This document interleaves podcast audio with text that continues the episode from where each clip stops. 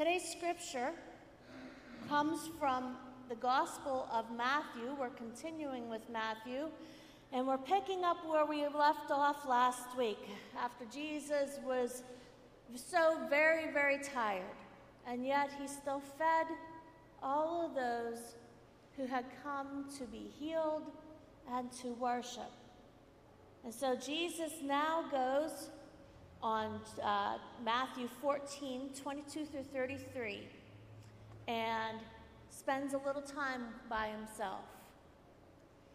The gospel says immediately he made the disciples get into the boat and go on ahead to the other side while he dismissed the crowds. And after he had dismissed the crowds, he went up on the mountain by himself to pray. And when evening came, he was there alone. But by this time, the boat, battered by the waves, was far from the land, for the wind was against them. And early in the morning, he came walking toward them on the sea. But when the disciples saw him walking on, on the sea, they were terrified, saying, It's a ghost. And they cried out in fear. But immediately Jesus spoke to them and said, Take heart, it is I. Do not be afraid. Peter answered him, Lord, if it is you, command me to come to you on the water. He said, Come. So Peter got out of the boat, started walking on the water, and came toward Jesus. But when he noticed the strong wind, he became frightened and began to sink.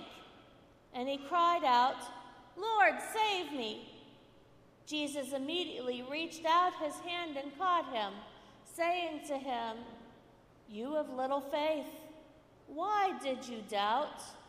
And when they got into the boat, the wind ceased, and those in the boat worshiped him, saying, Truly you are the Son of God. This is the word of God from the people of God. Amen. Let us pray. Lord, I just thank you this morning that we are able to find you right here in this place. Lord, open our hearts and our ears so that we may hear your voice and find what we're looking for in spite of my own. And we pray this in Jesus' name. Amen.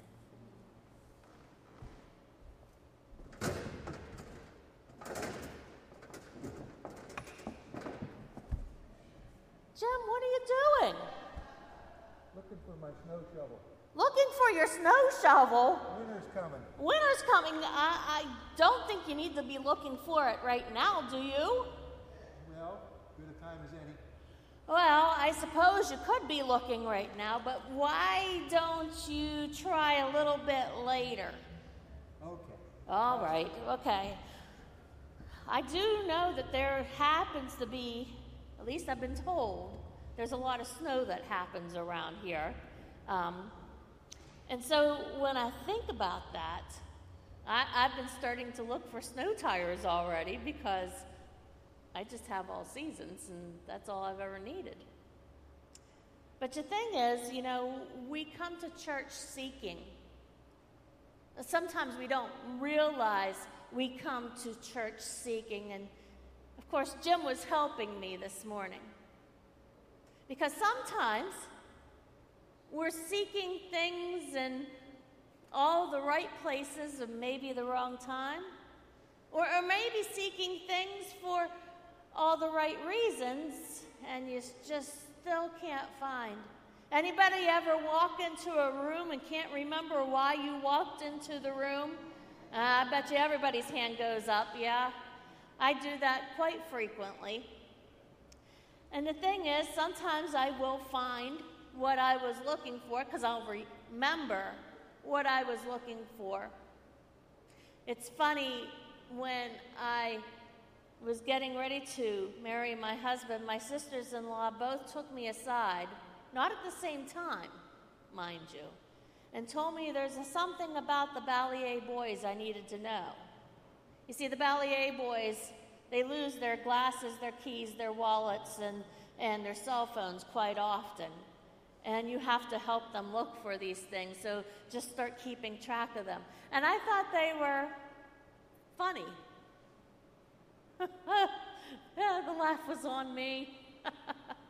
they do lose their things, but I lose my things too.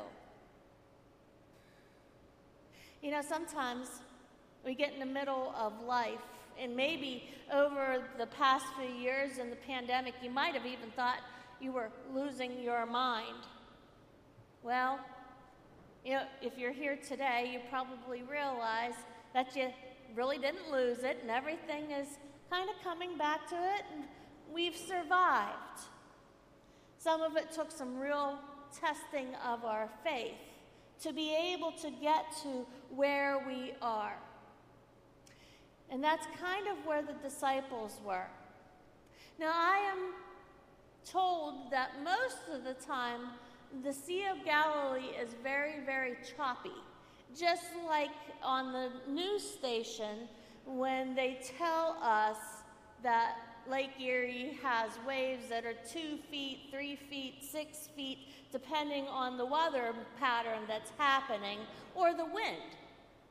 And the Sea of Galilee is not so different. It's because it is surrounded by hills.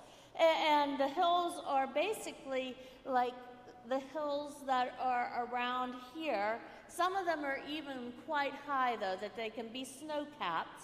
And so that's like Mount Hebron is snow capped. So when the disciples go out on their boat, it was early evening. Now, if you ever go outside at the beginning of early evening, that seems to be when the winds die down some, right?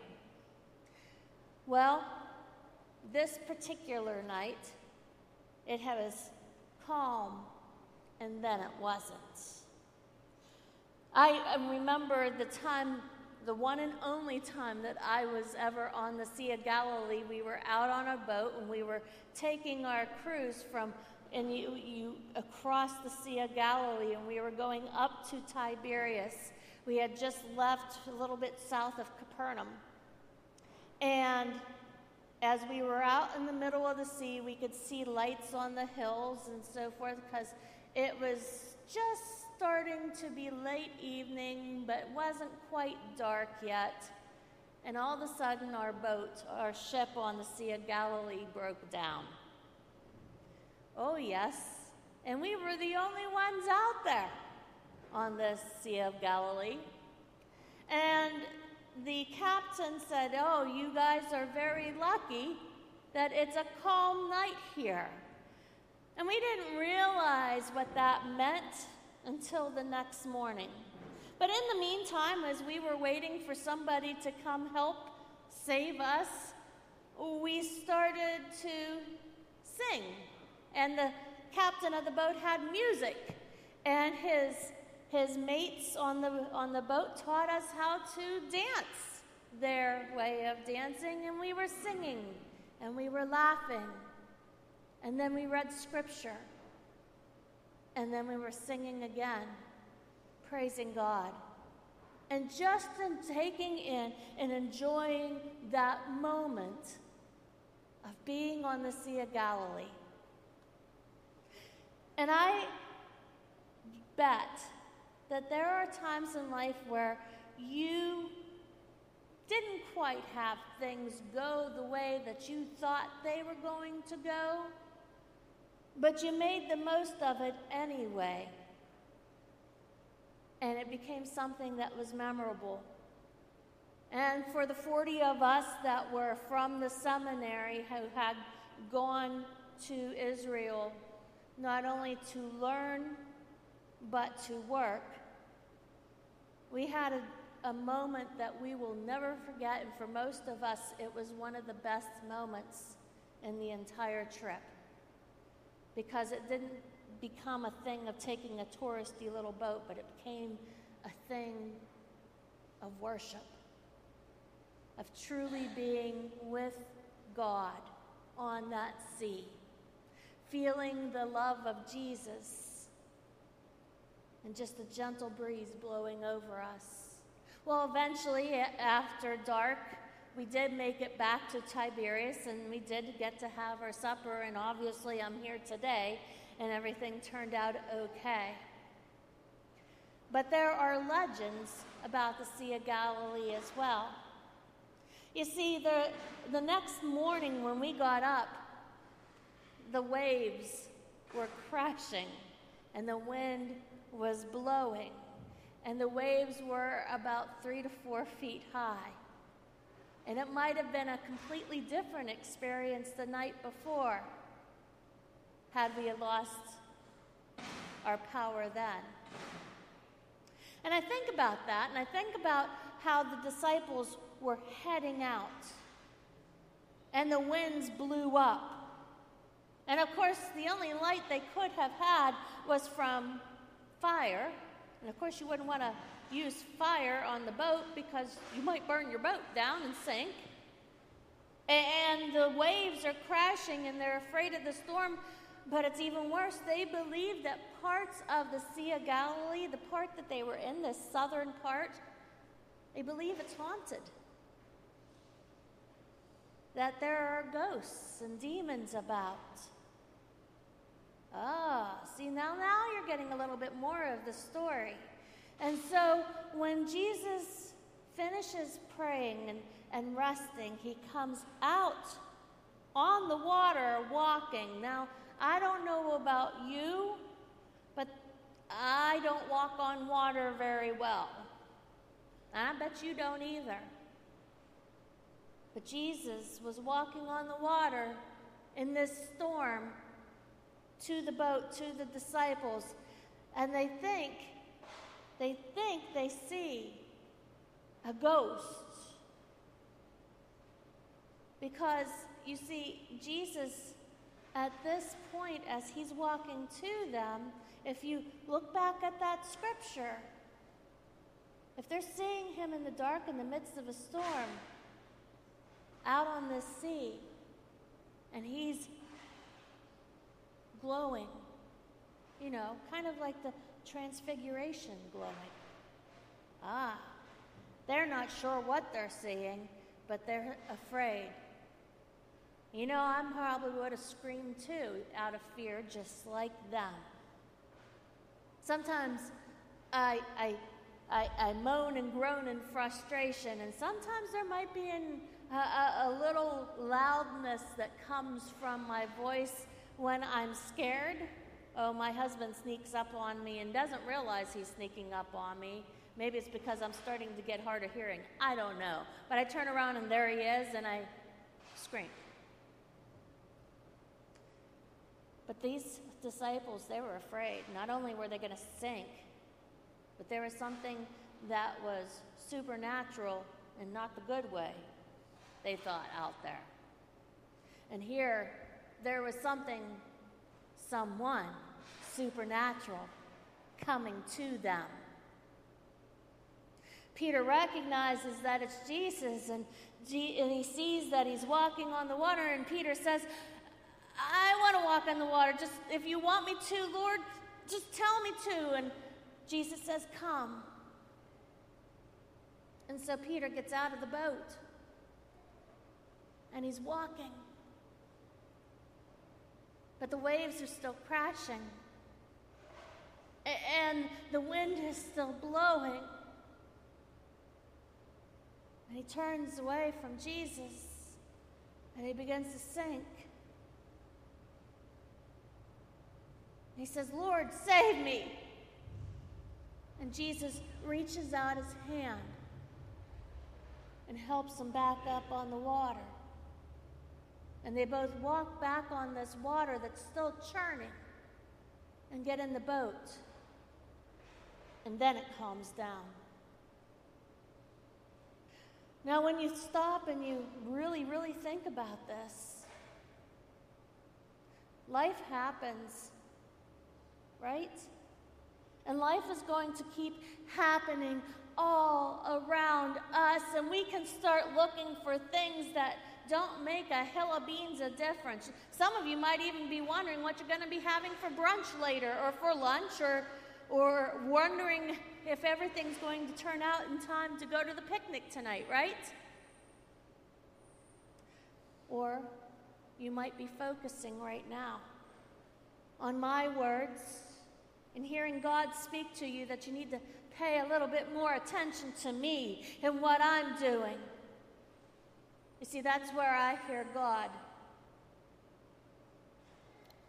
Quit worrying about all the other stuff. Focus on me, because life's going to happen in this world regardless. And you need to keep your eyes on me. On me. And what did the disciples do? They worshiped. You know, when God becomes your forethinking instead of your predicated thinking, your end thinking, hmm. Can you imagine the things that we could do in the name of our Lord? Can you imagine how we would reach out to uh, each other? Or beyond that? You know, right now, UMCOR, has an advance to help the people that are in Maui. Right now, there are more workers that are needed to be in the soup kitchen. Right now, we need somebody to work in the control booth up here. Right now, they need teachers upstairs. Now, some of those needs might, might be things that you are compelled to do because you're seeking a, a closer relationship with God. Maybe you're seeking a closer relationship with God and you're, you're just tired of where you work or what you do or this, that, or the next thing. But I, I tell you, you were made for a time such as this. You were called to that job. And not all of us have the same jobs because God wants us in real life right here, right now. And so when we are seeking Him, when we are seeking what Jesus is doing amongst us, when we are seeking that grace that we all need and that mercy that we all need from Jesus, and we start realizing that because we are receiving that in the here and the now, we act in gratitude and know that we can weather the storms of life and not only that, people are watching us. Do you realize that as people watch us, they want to know that how you can weather these storms of life so well when things keep getting thrown at you time and time again? And I bet you it's not because of anything you're actively doing, but it's because of who's walking with you on the water and you're keeping your eyes on Him.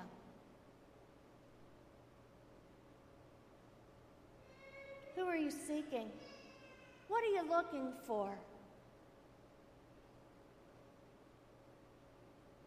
I'm looking for my Lord. And I found him. Let's pray. Lord God, I thank you today. I thank you that we can trust you in all the storms of life, that even though the storms may come, we know that you're walking along with us. And maybe, Lord, when we face these things that we're we're threatened with, like illness, cancer, car accidents, falls, heart problems, so many different things. We know that we can trust you, that you will be there to walk with us in the midst of those things. Give us, Lord, a peace that passes all understanding. Help us keep our eyes fixed on Jesus. And we pray this in Jesus' name. Amen.